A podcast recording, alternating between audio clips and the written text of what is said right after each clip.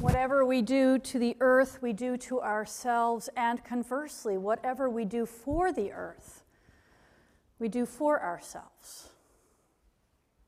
I want to speak to you of hope today, and I'll tell you why, other than, you know, it's hopeful.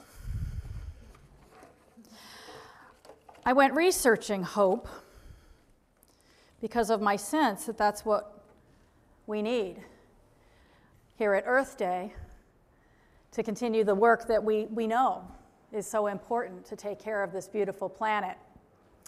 And I was delighted to discover that somebody who has done very interesting research on this has the last name, I don't know how he pronounces it, but it is spelled O-J-A-L-A. Maybe it's Ojala, Ojala, but in Spanish, it would have an accent on the last A, Ojala. Ojala means a lot of things, but it carries always a sense of, so may it be.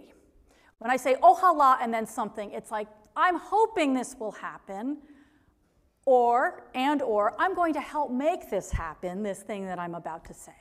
And you can just respond to somebody, Ojala. So what a wonderful name for a hope researcher to have. Ojala.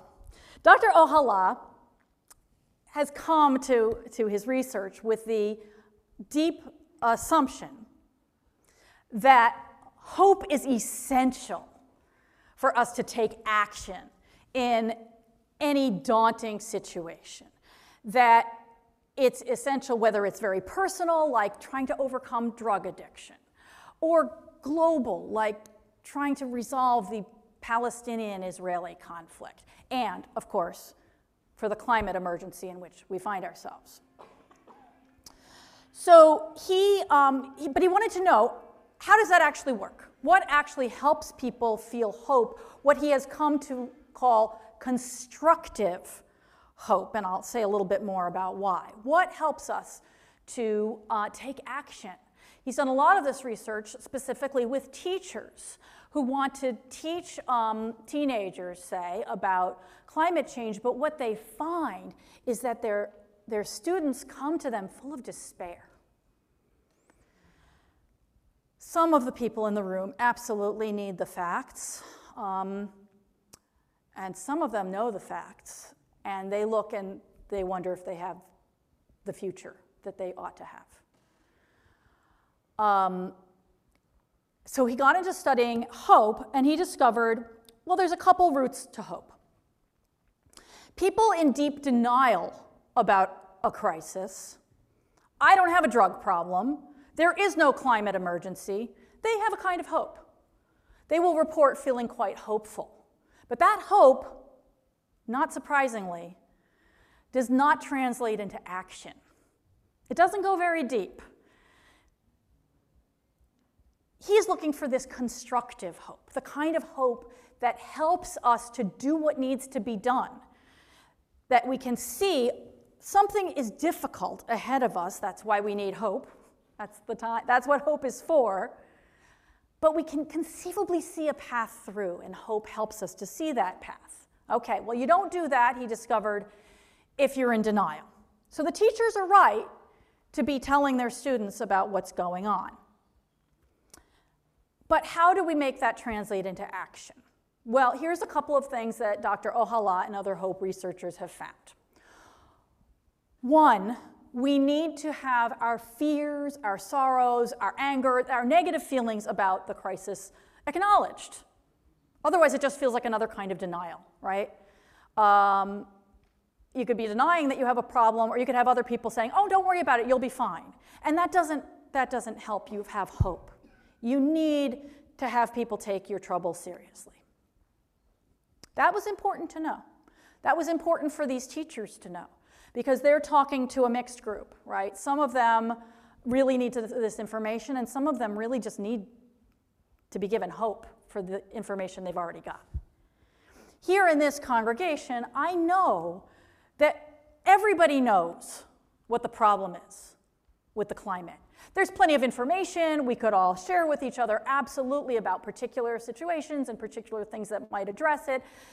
But there's nobody here, I've never met anybody at UUCPA who needs the hammering of the facts. We don't need to overcome climate denial.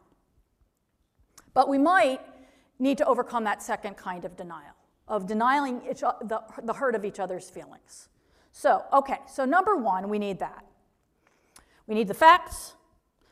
We need to have people acknowledge our feelings, not have them poo-pooed or, on the other hand, catastrophized when we share our hard feelings. And third, we need models for action. And then wonderful things happen. Then it's like vroom. And I was looking for a non-fossil fuel-oriented idea. So I want to imagine a solar engine. You know, we are a solar engine. And when we have the facts, which we've already got, when we have the acknowledgement of the hard feelings, nobody's denying them, nobody's catastrophizing them, like you say you're depressed, and they say, tell me about it, and tell you 6 more things to be depressed about. Not helpful. And it really, really helps to have models of how other people have used constructive hope. They have found enough hope to take action that we can join and also that we can take more hope from. So that's what Bill has done for us in creating this reminder of just a part of what we have done as a congregation about climate change and related problems that face our planet. Just a part, because we could also have included the fact that this whole campus is like a demonstration campus for various ways to help the local environment. Not only do we have native plants, but we have bird boxes. We have low watering potted plants to show how people all around the world can keep plants healthy in a very small space with very little water. We have a rain barrel. And then a lot of this is built or maintained by the kids in our Sunday school, and they have an eco-justice program specifically connecting their love of the earth and their Unitarian Universalist principles with things we can do to create justice for this species and all the other species affected by the environmental crisis. They do that in our Sunday school, some of them are doing right now, and we have an eco-justice camp each June that reaches out to the wider community. Parents are looking for, where am I going to send my kid to camp? Well, they don't have school, I still have work, and they see UUCPA has an eco-justice camp, and kids learn all this great, great stuff. So many things. Oh, and something else is our work. This may not seem at first like it's related to climate change, but it absolutely is, right? Our work on campaign finance reform and on getting big money out of politics, at least as a start, illuminating who pays for the advertisements for candidates and issues. Because if we keep coming up against that wall of, oh, the corporations and the individuals and the governments with big money can stop whatever we want to do, one of the things they're going to want to do is stop our work for the earth. So that effort also is helping the earth. So all of this makes great fuel, just like sunlight, right? All of what we are doing is powering our work for the environment. Something else I think we need to do is practice how to meet one another with hope. If we are going to be a hope engine, we might need to practice, because it's really hard to remember the teachings, remember what the research has taught us, that despair and apathy do not help, that being hammered with the facts when you already know them does not help activate your hope. But action does, and acknowledging your feelings, both your grief, your depression, your worry, all the other feelings that may be very hard that come to you when you think about our climate and what you wish we could do, what you want to do. But then also your hope that those things are heard and acknowledged and treated with respect.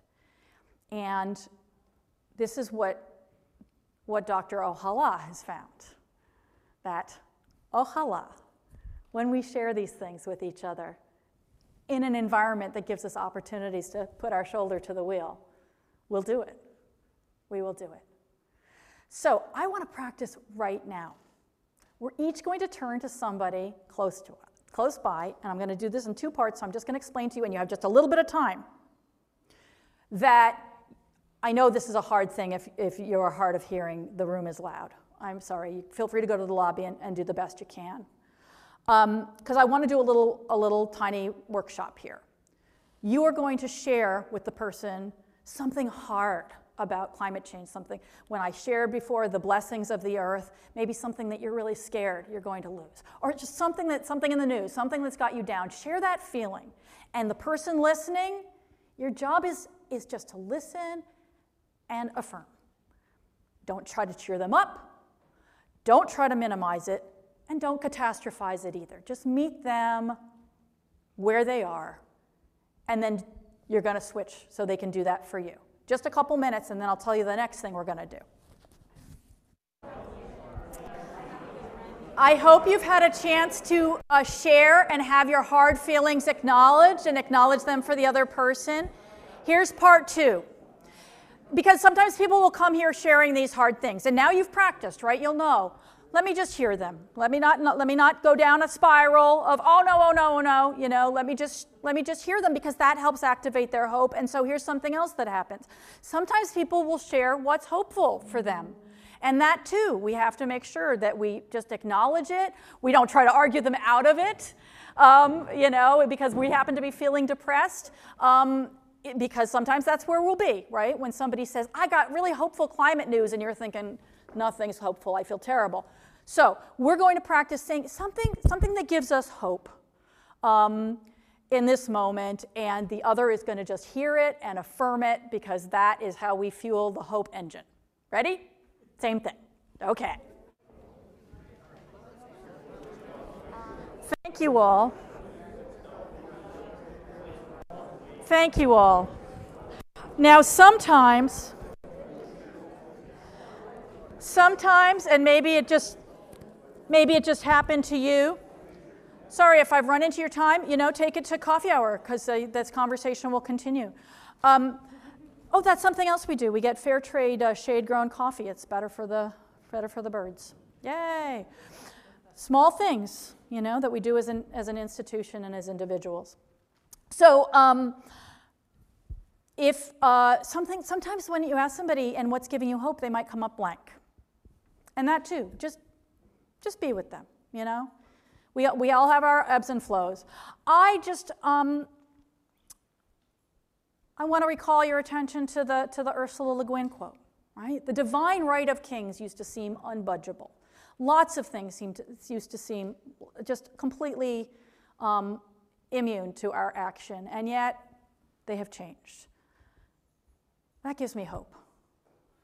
And I have two things from this book that I want to close with that give me hope. This is Climate Church, Climate World, How People of Faith Must Work for Change by Jim Antal, who's a United Church of Christ minister. Oh, I've gone and lost my place. He shares a story about when hope became tangible for him, in his words. He'd participated in an act of civil disobedience on behalf of the climate, and he said, hope became tangible for me during the 2 hours I spent jammed in the police transportation vehicle, hands cuffed behind me, shoulders aching, and wrists in pain. 2 hours is a long time. Hope emerged, as it so often does, from conversation, he says. Sitting on my right was Julian Bond, former chairman of the NAACP and the first president of the Southern Poverty Law Center, whose first act of civil disobedience was in 1960 at a lunch counter in Georgia. Hope grew as I began to take in Julian's resolute courage, and as I realized that less than 50 years had passed between Julian's first arrest and Obama's first election. Much had changed in that time. That's the first thing I want to share from this book. The second is not by Reverend Antal, but is by the people who gave me the book. There's an inscription here from 2018, offered to me for my inspiration on sermons and anywhere else, and so it has been all this week and at other times. Love from UUCPA's Green Sanctuary Committee, and there's about 10 names here. I know there are other names added that would be added since. And this is how we give each other hope, is we share with one another how to help and how to be a part of something bigger, how to know that we are part of organizations, families, networks of friends, neighborhoods, and bit by bit, a nation that will turn things around if we offer each other our encouragement, our listening, and our own hope. So may it be. Ojala.